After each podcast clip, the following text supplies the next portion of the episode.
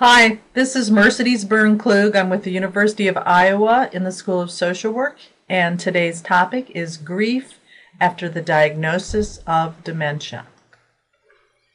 Um, here's a disclosure statement that indicates that I have no disclosures, but I wanted just to make sure that I included that. These are two images that I'd like you to bear in mind. I'll explain what the images represent a little bit later on in the presentation and then we'll also close with these images. But if you're, as you think about this presentation, um, I think it's helpful to have a couple images in mind. And so I'm just going to plant the seed right now and have you wonder just a little bit about what these images represent, and then we'll talk about it as part of the presentation. All right, let's talk a little bit about the objectives for today's session. First of all, we'll start out by defining dementia and then going on to defining grief, talking about some of the grief related terms that you hear about in the literature. Um, and then it, really, we're going to focus on discussing the experience of grief within the context of dementia. So, after the person's been diagnosed with dementia, we're going to talk about grief then. So, between the time of diagnosis and before the death. And that's what's going to make this presentation a little bit different than some other presentations you may have um, listened to related to grief. We're not talking about grief experienced after the death. We're really focusing with this presentation on the grief experienced between the diagnosis and then right before the death. We'll conclude um, by sharing some resources for healthcare practitioners. I'm assuming that there are healthcare practitioners from different disciplines listening. So it's going to be a kind of a broad approach to talking about grief after diagnosis of dementia, and also that you're going to be in a lot of different healthcare settings. So those of you who are counselors or therapists and work with people related to grief issues, this is going to be like a little primer. Um, it's not going to go into depth in terms of therapeutic interventions. I'm assuming that most of the people who are listening to this work in a clinical setting. They're seeing patients. They don't have a whole lot of time. Um, they're either outpatient, probably, and so the main purpose of your interaction with the family is, and the person with dementia is not a therapeutic purpose about talking about grief. So this is just about how do you bring up grief, how do you recognize grief, and what might you be able to do to help refer the patient and the family to other resources. So in other words, it's a basic overview. All right, let's start by defining dementia. Dementia is a general term for a decline in mental ability, and this decline is severe enough to interfere with daily life memory loss is an example. This is a very, very basic layperson's definition of dementia. It doesn't get into the pathophysiology of dementia, but just to make sure that we are using language that our um, non medical people will be able to follow and so when you talk about dementia, especially if someone's just being diagnosed, you want to start out with a very basic, broad definition and then layer onto that uh, more information that's going to be more specific. When we're talking about dementia, um, at least two of the following core mental functions must be significantly impaired in order for a person to be considered to have dementia memory, and that's what most lay people associate with having dementia. Changes in memory, declines in memory, memory disturbances. Their communication and language is impaired and interfered. So people have trouble communicating, expressing themselves, carrying on a conversation, following a conversation. Um, and that really affects social interactions. And then also the ability to focus and pay attention. People have a hard time staying on task.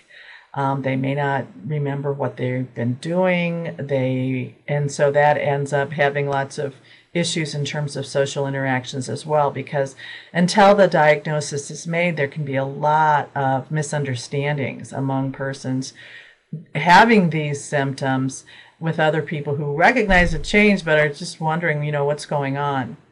You'll also see changes in reasoning and judgment.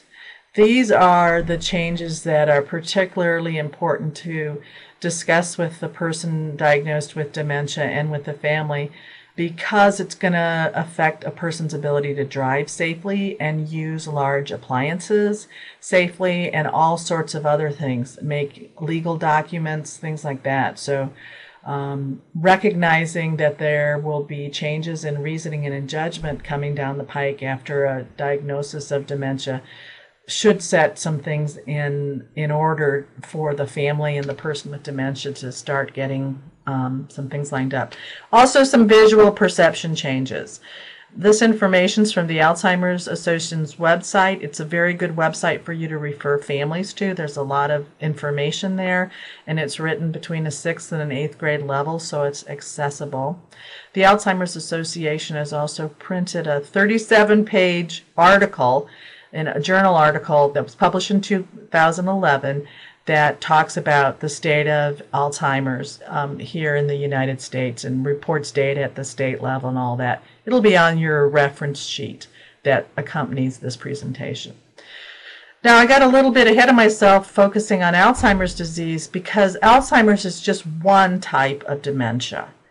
Dementia is not a specific disease, it's a cluster of symptoms, and there are many different kinds of diseases that are considered to be types of dementia.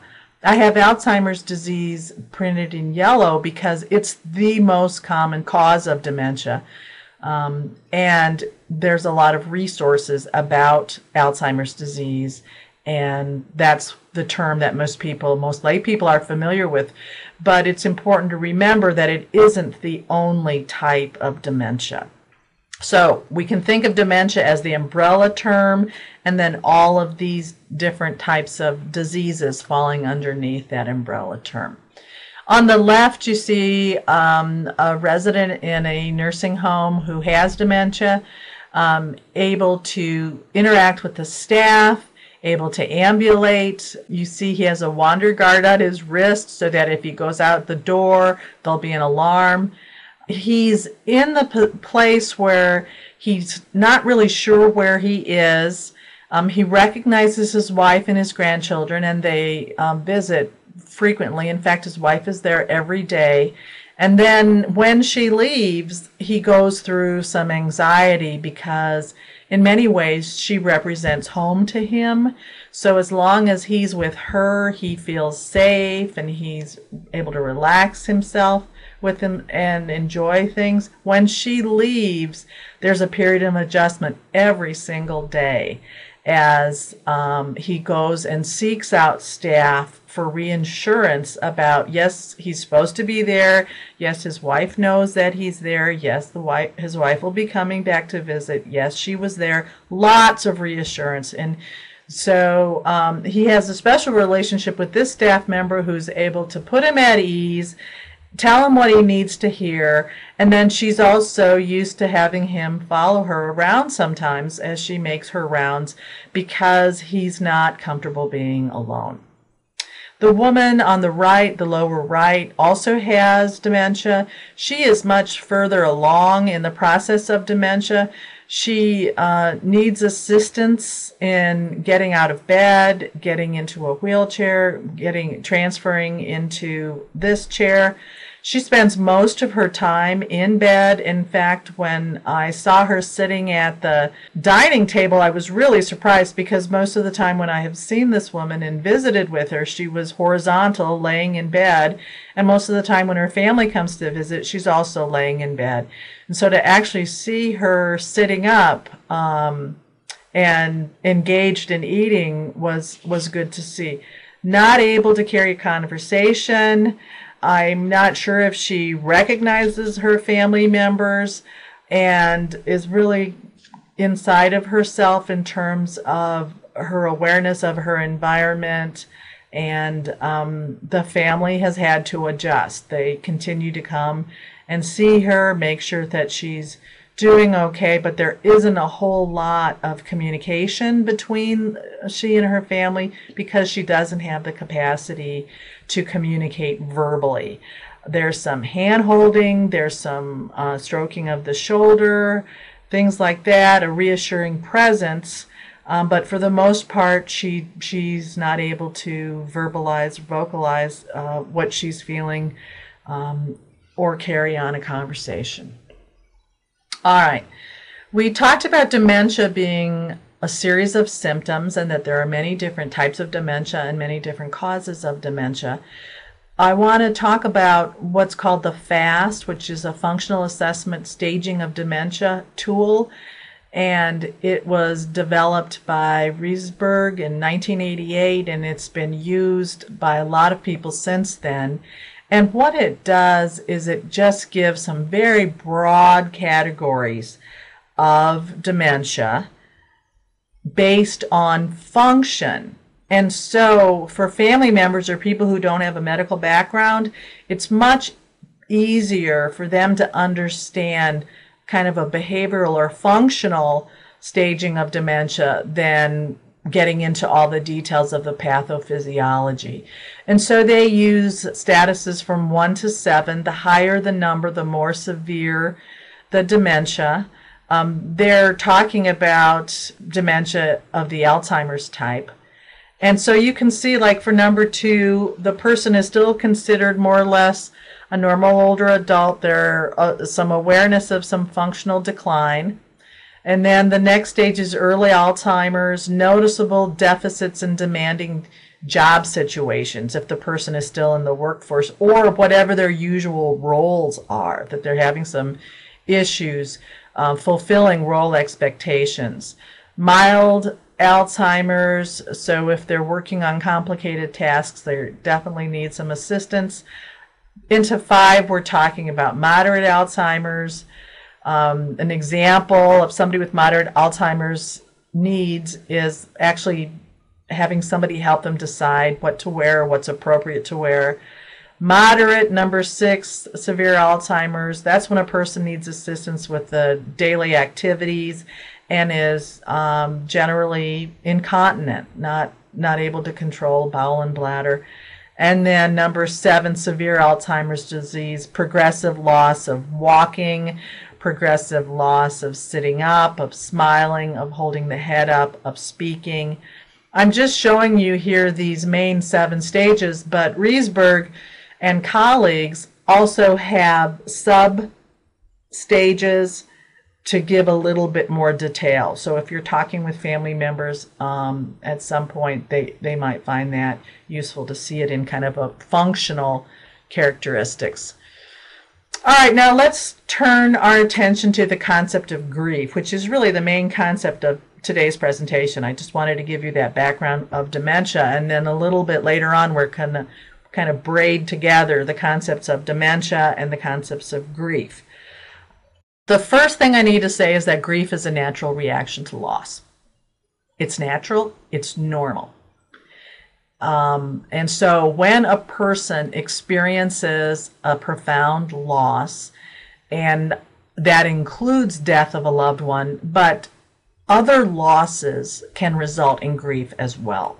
So when we're talking about grief as a natural response or a natural reaction to loss, we are not limiting grief to people who have had a loved one die. This is a big difference than how most people think about grief, most lay people. We're recognizing as we work with people with dementia and families of people with dementia that there are many losses before the death and that these losses, a natural response to these losses by both the person who has the diagnosis of dementia and their family or friends, a natural response to those losses is grief. Grief is a normal psychological, social, and physical reaction to loss. I got that from page eight of Nancy Hooyman and Betty Kramer's book. The citation's a little bit lower on the slide. Um, Some of the readings will say grief is a psychological process. Actually, um, most people are coming to recognize it's much broader than psychological. It's also social and physical reaction to loss. And Nancy Hooyman and Betty Kramer, in their book Living Through Loss, say that the term is generally, you know, we're talking about grief and loss, but they're suggesting we think just the opposite loss and grief. That loss happens first, and then grief is that natural reaction to loss. And again, the main point here is it can be any kind of serious loss. The literature on grief has taken the general concept of grief and partitioned it into different kinds of grief. And so there are many different kinds of grief or concepts related to grief that could be useful. And depending on what kind of a setting you're in and what kind of uh, clients or patients you work with, you might want to get a little bit more familiar with the different, the top three different kinds of grief because I'm not going to be talking much about them today. Let's just review them quickly though. Anticipatory grief is that recognizing that there's going to be a loss coming and anticipating that loss and then going through some of this natural reactions to that loss. Disenfranchised grief is a concept proposed by Ken Doka, and it's grief that people experience, but the loss that triggered that grief is not recognized by the broader society or not recognized by this person's social support system. So, um, some examples of that let's say you have the loss of somebody who dies with HIV AIDS and you're in uh, a city or a state or a country where there's a lot of stigma associated with that diagnosis. So, that death may not be the the grief that's experienced from the person surviving may not receive the same kind of support, social support that that person would have received had their loved one died from a different cause. Um, it also speaks to the kind of grief that happens if the person experiencing the grief isn't recognized as a quote unquote appropriate person to be experiencing grief. What do I mean by that? Let's say you have somebody who's been having an affair for 30 years outside of marriage and that person dies. Well, the person who they were having the affair with, their grief is not going to be recognized by society in part because people may not have even known about that relationship, or if they had known, there's not going to be the same kind of support. Um, pathological grief, we're not going to talk about in this presentation. Um, there's some controversy about using the term pathological grief related to uh, dementia pre death, um, and that'll be the topic of another presentation. It's this last term, ambiguous loss, that I really want to talk about today because I think it's the most useful of these grief related concepts in terms of working with persons um, after the diagnosis. Oh, I wanted to also say a few other, clarify a few other words that often are used in the same sentence with grief or sometimes used interchangeably with grief. Bereavement is the state of being deprived. Uh, it's usually used to refer after a death has occurred, but it's not exclusively used then. So if you're using bereavement with others, you need to make sure that you're both on the same page in terms of are you talking about somebody has died and and then the state of being without that person or are you talking about a different kind of loss mourning is the the social expression of having experienced or suffered the loss. And so you're going to see mourning rituals vary um, by society, by culture, by time in history.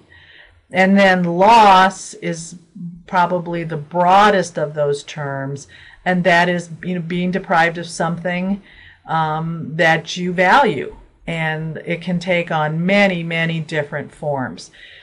I wanted to talk about this for a couple reasons. First of all, as you engage in discussions with other health professionals or with family members or with persons who've been recently diagnosed with dementia, make sure that you are very concrete when you use these terms uh, or give examples so that people know what you're talking about. And if people, your patients or clients are using the term like bereavement or feeling like they're in mourning, I would invite you to pursue that. Ask some follow up questions so that you're sure that you understand how they're using those terms because there's a lot of confusion about the use of these four terms grief, bereavement, mourning, and loss. As we talk about grief in this presentation, we're really focusing on grief as a response to loss, as a normal response to loss. And so when we pair that idea, grief, with the concept of dementia, um, we're going to recognize there's lots of different kinds of losses. And in the Lundquist chapter in this book that's listed there, it's the book, the overall book is Ethnic Variations in Dying, Death, and Grief, Diversity and Universality. They have different chapters that bring some sensitivity to different cultural groups to build some awareness there. Um, but they start the whole book out by talking about loss and loss in a large, broad sense. And there's an inventory about uh, different kinds of losses that people might be able, that people experience. All of us will experience some of these losses throughout our life. And so I've just summarized the categories of losses that are part of their loss awareness list. But I think it'd be very useful to spend some time going through that. So I've got the list with me here. I'm not going to um, put the whole thing up on the PowerPoint. So when they talk about concrete losses, they're talking about the loss of things like money, the loss of a home, the loss of things that are objective and concrete that you could point to and that people can see it also includes the loss of a job, as opposed to abstract losses, which they include as loss of dreams, loss of one's faith, loss of one's safe that the sense that the world's a safe place. Those are abstract losses.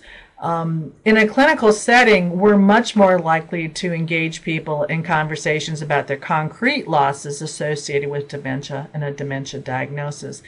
But we often overlook these abstract losses. And so I encourage you to think about that too and, and ask people about those abstract losses. Developmental losses, losses that are associated with the process of aging, and then you couple that with a dementia, and you have the acceleration of some of these developmental losses, and they take getting used to as well. The loss of self is a very important loss, and in fact, there was a um, popular book about the experience of dementia, and the title of the book was The Loss of Self. Um, fundamental loss recognizing that you're not going to be able to interact with people you love and in roles that you love in the way that you have in the past and that you're going to lose your awareness of that. That's very frightening very frightening. Um, and then also then the loss of others. So the loss of others through the death of a spouse a child a sibling a close friend but also the loss of others because if somebody you love is diagnosed with dementia and um, will be progressing with a dementia, like an Alzheimer's type, which does get progressive, uh, then they're going to be experiencing the loss of those relationships as well. So let's focus on the concept of ambiguous loss. This is a term that was coined by Pauline Boss. Um, she was at the in Wisconsin, University of Wisconsin, and also has been at the University of Minnesota. Um, she comes at this concept from a psychological perspective originally, but then she's really broadened it as to be a social concept. She's got a new book out, published in 2011, Loving Somebody Who Has Dementia How to Find Hope While Coping with Stress and Grief. I highly recommend this book. I highly recommend that you have this book in your waiting room, that you have your staff read the book, and that you have maybe some copies available when you're interacting with clients and patients. It's very sensitively written and um, it's got a lot of good and helpful information, and it normalizes some of the very um, dramatic changes in feelings that people have about being in this situation about dementia, the absurdity of the situation of dementia, the social absurdity. And she has, from her um, multi decade career of working with the concept of ambiguous loss, now written this book specific to dementia. So Pauline Boss developed the concept of ambiguous loss uh, a couple decades ago, and this book is how she puts it to um, applies her concept of ambiguous ambiguous loss to uh, persons affected by dementia. And this comes back to these photos that I first talked about at the very beginning. Um, on the left, you see a, a, collection of flowers. I noticed that on the counter in the apartment building where my mom lives. And she lives in an apartment building with many older adults. It's an apartment building for persons with disabilities and persons who are frail. And there on the counter, just as you walk in the front door, was this vase of flowers and then a card underneath the flowers. One of the residents in this apartment building had died the day before, and they announced the death.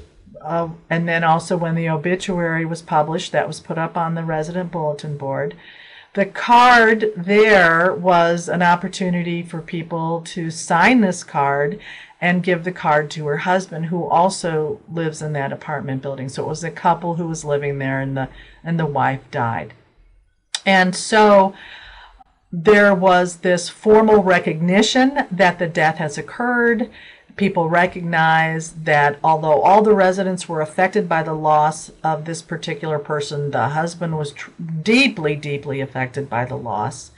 And so that card was part of the ritual of recognizing the loss and expressing some support. She died, I think it was on a Thursday. Um, and on Sunday, I happened to be at the senior center having lunch with my mom.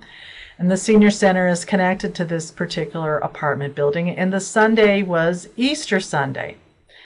And the woman who died uh, had eaten lunch regularly there with her husband at the senior center. And um, so I was there with my mom, and I see the widower walking in and the people who take your money didn't know that his wife had died. And so they were just kind of joking with him, very friendly person. And he went through and he got his um, tray of food.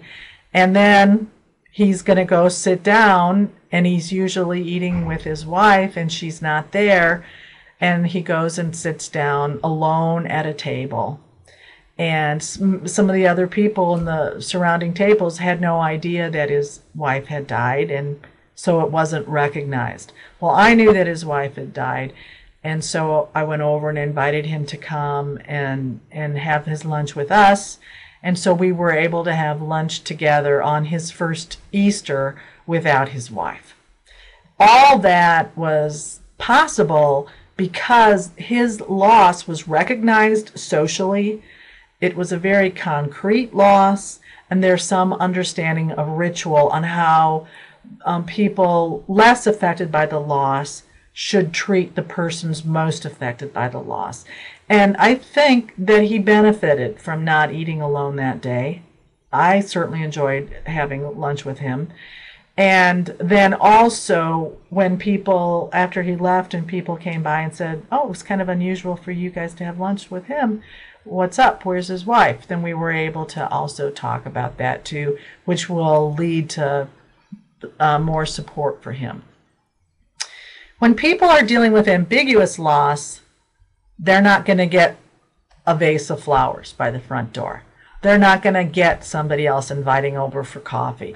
Why? Because the loss that has occurred is shrouded in ambiguity. And it's not really clear like a death has occurred.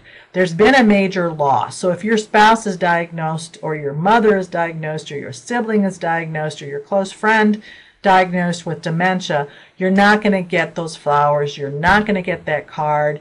Other people don't see the loss, recognize the loss. We don't have the rituals for um, helping people with that loss. And there's no resolution and there's no closure. A person's been diagnosed with dementia, but they're not, they have not died. So it's that interval that's very, very ambiguous. You begin to feel the loss. You probably had felt the loss even before the diagnosis because you've noticed some of the changes. And there's the progression of Alzheimer's, that kind of a dementia, is going to continue. I should say, not all dementias are progressive. So it's very important to have a thorough diagnosis when a person is suspected of having dementia because there are um, ways to address or treat some types of dementia. The person with dementia, it's kind of hard to determine is that person here or are they not here? And this is part of the challenge of people experiencing ambiguous loss. And in the context of dementia, the person is there, their body is there, they're physically present, but they're emotionally and socially getting further and further away. And the close relationship that the person with dementia has with their social support system is going to be undergoing some really big changes. And the person with dementia will not be able to participate in the relationship in the same way they did before. And so that results in big role changes, both for the person with the dementia diagnosis, but also for everybody else in their system. And so people who are experiencing this ambiguous loss in the context of dementia have this confusion about whether the person is there or not there. Yes, they're there physically, but they're not there relationally. So the whole status is very confusing when you have somebody in your life with dementia. Um, and it's a real challenge to find meaning. And it ruptures the relationship that you once had. And so Pauline Boss, in her book, goes through and explains uh, with case examples each of these different symptoms of ambiguous loss. And when other people read about the experiences that others have had and have the language that Pauline Boss has provided us with, it can be very normalizing and very validating for people to recognize they're not completely alone and that somebody understands them. And it also can give the client and their family some words to articulate to explain what they're going through to other persons. So I really highly recommend the book. Um, when someone you love has dementia, the task is to increase your tolerance for the stress of ambiguity. That is one of the key insights of Pauline Boss's work on all sorts of ambiguous loss. She uses the term ambiguous loss to apply to people who are um, lost, maybe missing in action at a war, or somebody who's been kidnapped. All sorts of these situations where you're really not sure is the person there or not there, or are you still in a relationship with this person? It's ambiguous, and these are highly stressful circumstances. And so um, the book that I referred you to is just about ambiguous loss in the context of dementia, but I want to make sure that you understand that this concept, ambiguous loss, is inclusive of dementia, but much broader.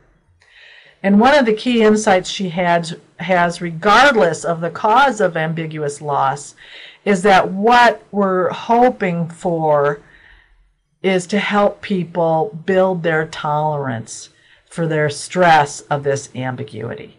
We cannot necessarily change the situation. We can't undo Alzheimer's. We can't undo somebody who's missing in action or the situation where that uh, large plane goes down in the ocean or we're not even sure it went down and did anybody survive and all that kind of stuff all that ambiguity highly highly stressful and so her approach to working with individuals and families is to name the ambiguity address it head on and then develop skills for living your life with this big ambiguity as part of it. Um, her book talks about these are some guidelines that she has specifically for people who are experiencing ambiguous loss within the context of dementia. And again, she goes into much more detail in her book. A big challenge is finding meaning. And it's difficult to find meaning because the situation is absurd. And by absurd, I mean it's so completely not normal, not expected, not what people were planning on. These situations that result in ambiguous loss. And so it feels meaningless. And when we feel like we're stuck in a situation that's meaningless, it can lead to some psychosocial problems. It can lead to sadness, depression, hopelessness, fear. And so Pauline Boss suggests that one of the ways to build your capacity to cope with this ambiguity is to find some meaning or to assign some meaning. Balancing, working with people to balance control with acceptance. Our uh, U.S. society, we're pretty much uh, into control. We like to plan. We like to get things done. We like to feel that we have power over our lives. You're in a situation with an ambiguous loss with dementia where you don't have that kind of control anymore. And in fact, I had somebody who came to my support group for a couple years. He um, had spent 50 years with his wife, and he was in the Foreign Service, so actually they were in the Foreign Service because back in the day, if you were the wife of somebody who was in the Foreign Service, you had an unrecognized but still full time job of entertaining, welcoming guests, and helping your spouse go up the ladder. So they had lived all over the world, they'd raised children, they were a couple um, who truly enjoyed each other, and she was di- diagnosed with dementia, and he just had a very difficult time dealing with all the things that were no longer under his control. And it was not the retirement that they had expected.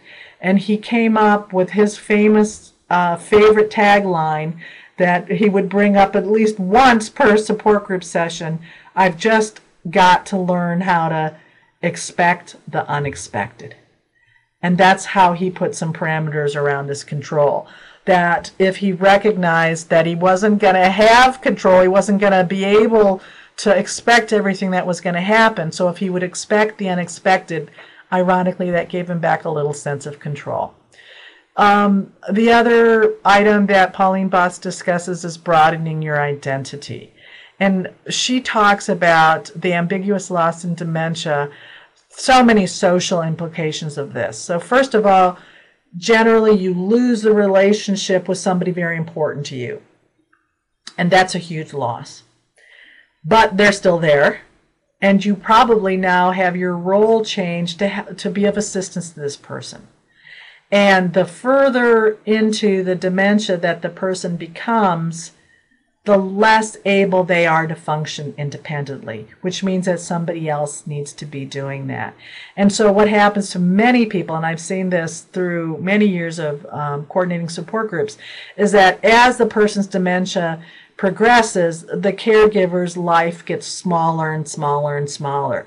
They they have a shorter leash. They're not able to do the kinds of things that they would do to relieve their stress and relieve the sense of loss because they are now really the ears and eyes, and in many cases, the brain of the person who's affected most directly by the dementia diagnosis. So, one of the things that Pauline Boss talks about is try to resist this narrowing of your life and broaden your identity. And one important way of doing that is being around other people who are dealing with dementia um, dealing with caregiving with dementia. A support group is one approach. Uh, people are uh, doing all sorts of things um, akin to a support group, but not called a support group. So there might be like a book club or a coffee clatch where the person with dementia might also be welcome because otherwise you've got the issue of who's going to care for this person if the caregiver's gone. But it's trying to develop those social connections with people who understand and who can support what you're going through and who will acknowledge that and also to try to to prevent the isolation. The isolation is a very difficult problem with uh, dementia caregivers. Um, the issue of managing your mixed emotions lots of mixed emotions in any context with ambiguous loss. Um, wishing the situation wasn't this way, wanting to be the best caregiver you can be, wanting this whole thing to be over all at once. Um, and a lot of mixed emotions. And so being able to name those and label them and articulate them and have them accepted and realize that it's normal, those are all important things that people going through this experience would benefit from.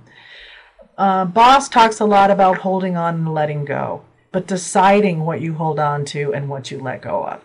So back to my um, support group member who was with the Foreign Service. It, the retirement wasn't what he had planned at all, and he was a planner. He had a really hard time making the changes. Um, yet he did find ways to hold on to part of what he wanted to do. He wanted to continue traveling in retirement, and so he was able to set up to have the children come in and stay with his wife so that he could still go away on weekends and he still occasionally got together with other people from the Foreign Service and networked, and he found that was really allowed him to continue as a caregiver much longer because he got some respite and he got some breaks. Lots of work on imagining new hopes and dreams. This isn't the life you thought you were going to have. This isn't the life you thought your loved one was going to have. But how can you take this situation and develop some dreams and goals and hopes within this context. And then, you know, taking care of yourself as well. So, what I'd like you to do is now put these two ideas together the functional assessment staging of dementia, these stages of dementia, and the loss inventory. And I'd like you to do this on your own. You can stop this if you'd like, but I'd like you to recognize and name some specific losses that are going to be commensurate with the different stages that you could actually anticipate so that when you work with clients and patients, you are really thinking down to the level of these stages about the specific kinds of losses that um, would not be unexpected for the person with the diagnosis and for the person with um, the caregiver. If you are doing an in service with staff, this might be an exercise you could do as well in a nursing home setting or in some kind of another in service setting. So, if we take this one step further and we go into the specific types of loss at each of those stages, the next step is to think about well, what might this mean for the patient and what might this mean for the family. Because the patient and the family might have the same type of loss but they're going to be experiencing it very differently because their role is very different.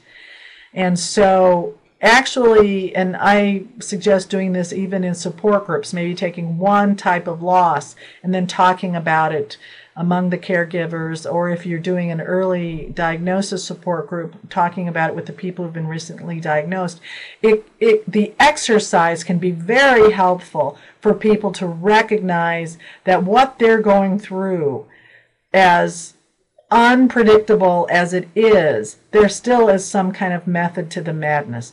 That as the these different kinds of losses are experienced, that uh, we can anticipate the effects on the person with diagnosis and the caregiver. I want to also share with you um, this caregiver grief inventory. It was developed for people who are caregivers of somebody with a progressive form of dementia, so with a dementia that's going to get worse. They have a long form and they have a short form. What we have in front is part of the short form in front of you, and this is also part of the handouts that go along with this. I wanted to give you some idea of what these specific items are because this can actually help you better understand what people are going through if you haven't had somebody in your own family with dementia or if you haven't been a caregiver. The authors, Marwit and Meuser, actually did a series of focus groups and talked with people who are caregivers, and they tried to find caregivers at different stages of caregiving. And these actual questions in their grief inventory come from what actual real caregivers said. And so um, let's look at these items so you get a, the hang of it. First one, I've had to give up a great deal to be a caregiver. And so then the caregiver would circle the number that represents how strongly they agree with that or how strongly they disagree from one to five. So if they feel like they've really had to give up an awful lot to be a caregiver, they'd probably circle a four or a five. And you'll notice there's a letter A at the end of that row. I'll talk about that later. Second one, I feel I'm losing my freedom. Well, for some people, at it, they may feel that they're losing their freedom, but for other people, they may not feel that as much. Um, and that might be because it's been uh, the person's in a mild cognitive impairment, so the person is still able to function. Or maybe there's a lot of support right? So the person with dementia may be further advanced, stages six, stage seven, but if the caregiver has a lot of support, they may not feel that they're losing their freedom to the same extent that they would feel without that support. Or also, maybe they've lived a life where they were um, very much involved with other people and other people's needs, and this isn't that big of a change. It's probably a big change, but compared to somebody who has never been in a caregiving role. Uh, all right, then you have item three. I have nobody to communicate with. You see that's got a C at the end of the row. I have this empty, sick feeling knowing that my loved one is gone. This gets directly at ambiguous loss, right? Because this is a caregiver inventory you use before the person with dementia has died. So this is right in that transitional stage of the ambiguity. And so gone is put in quotes because, again, they're physically here, but the relationship is not the same and it's not going to be the same. So that relationship is gone. Um, number five is spend a lot of time worrying about bad things to come.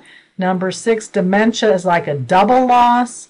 I've lost the closeness with my loved one and the connectiveness with my family. All of these prompts could be used in a support group setting to give people permission to elaborate on how this prompt applies to them. My friends don't understand what I'm going through. Very, very common um, as especially if it's not an Alzheimer's. It's another kind of dementia. There's not a whole lot of public information about that.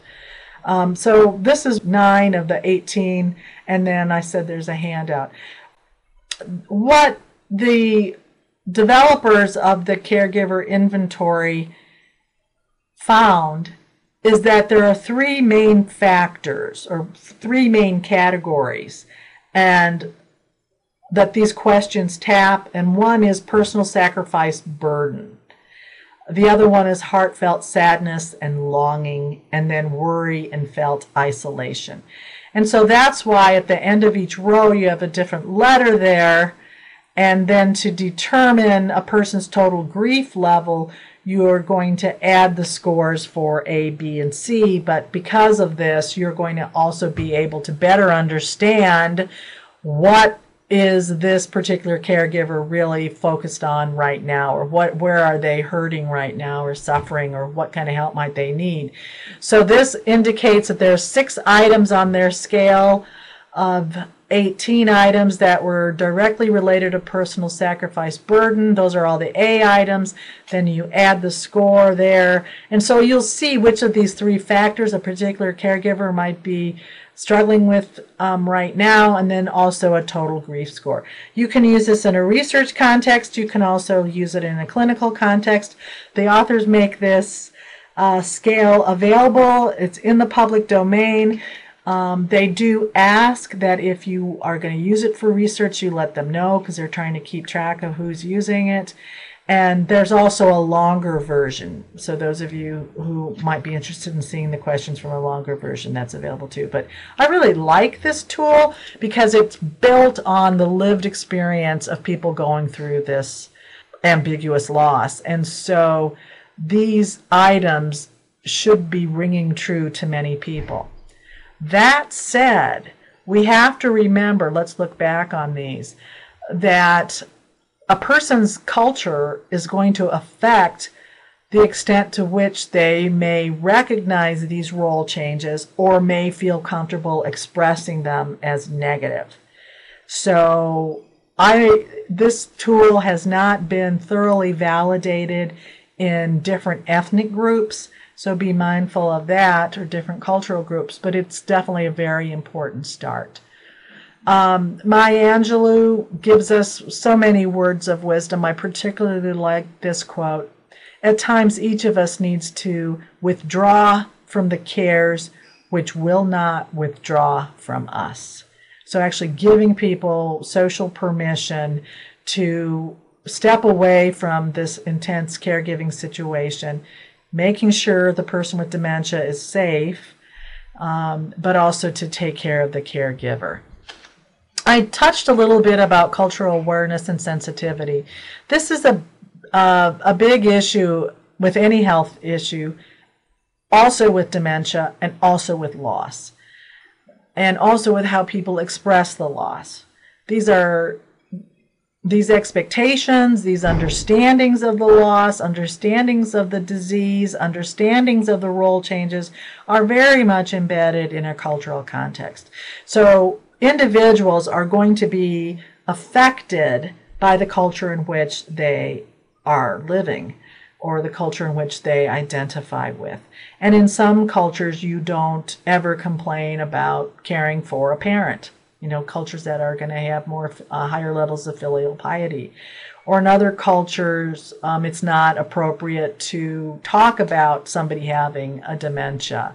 So as you are working with your patients and clients, if there's um, people from a different cultural group that you're not that familiar with, it's important to understand what their expectations and experiences and beliefs are related to dementia, related to grief, related to loss, bereavement, mourning, because they're going to vary. Um, we also need to recognize that many of the people that we're working with are being affected by ageism. That the kind of loss that they're experiencing as a 70 year old or an 80 year old would be taken a lot more seriously if they were in their 20s or 30s. But society says, oh, well, they're older. Oh, they expected to decline. Lots and lots of ageism that uh, makes it harder to be coping with a dementia diagnosis um, ethnic differences and similarities, religious differences and similarities. And that's also why I wanted to mention that book by Irish Lundquist and Nelsen. They talk about ways in which different cultures can look at these same concepts differently, but then they also recognize some of the universality. It's very difficult to do good work across culture if you are not really comfortable and able to identify your own culture and specifically what the influences are on you as a health practitioner related to your ideas of what it means for anyone to be diagnosed with dementia, um, your own experiences with loss, and how you have coped with loss, and how you consider appropriate or inappropriate ways of coping with loss. You will be able to serve your clients better if you're pretty grounded in your own approach to what dementia means to you or could mean to you, loss, things like that. And then it'll be easier for you to work with others. So we talked about the FAST scale staging dementia. That would be an important tool that you can share with families because the stages are talked about in functional stages. Um, the loss awareness list is a starting off point. I think there could actually be a specific loss awareness list for people going through the ambiguous loss of dementia. Um, and that could be something you do in an in service or with a support group. but that's a really good starting point. And then this Marwit Meuser Caregiver Grief Inventory, specifically designed for caregivers um, taking care of somebody with dementia. Another very important source is the Alzheimer's Association, and we talked about that a little bit. Um, they have very reliable and good information. Um, the bo- book by Pauline Boss, if you work with people with dementia, I strongly suggest that book. And then if you want to read a little bit more about this short vo- version of the grief caregivers grief inventory, there's a citation for that. They also um, have done other research for that longer version. So you've got the assessment scales, you know the importance of self care for both the person with dementia, the caregivers of dementia, and also just a little reminder for you as a health professional being around people experiencing this loss day in and day out will take a toll on you. So, how are you taking care of yourself? Um, there's various different toolkits that are available uh, to assess bereavement um, after the death or looking at grief or looking at loss.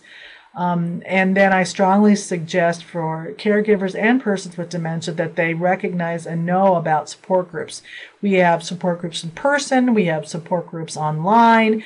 Some support groups are only for spouses, other support groups are intergenerational. All there are ways that people can um, resist the isolation that this disease, this set of diseases can bring on. And it's so important for people experiencing the ambiguous loss of dementia.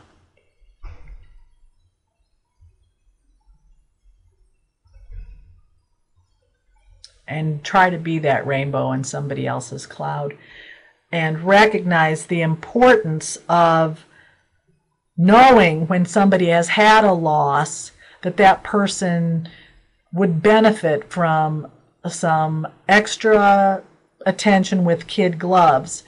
But if we don't articulate these losses and if people don't recognize or are able to express the losses, then it's highly unlikely that there's going to be a positive social response.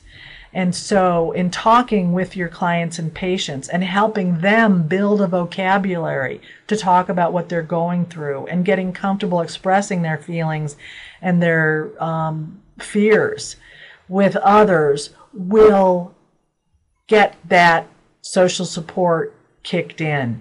We don't have the concrete event of a death, but we do have, we can use this concrete event of a diagnosis as the beginning of thinking about how do we provide support to these families and individuals. And frankly, more important than the health professionals providing the support is how do we connect with these people with others who are going through the same experience so that they can develop a new and broadened network as they go through the ambiguous loss after the diagnosis of dementia.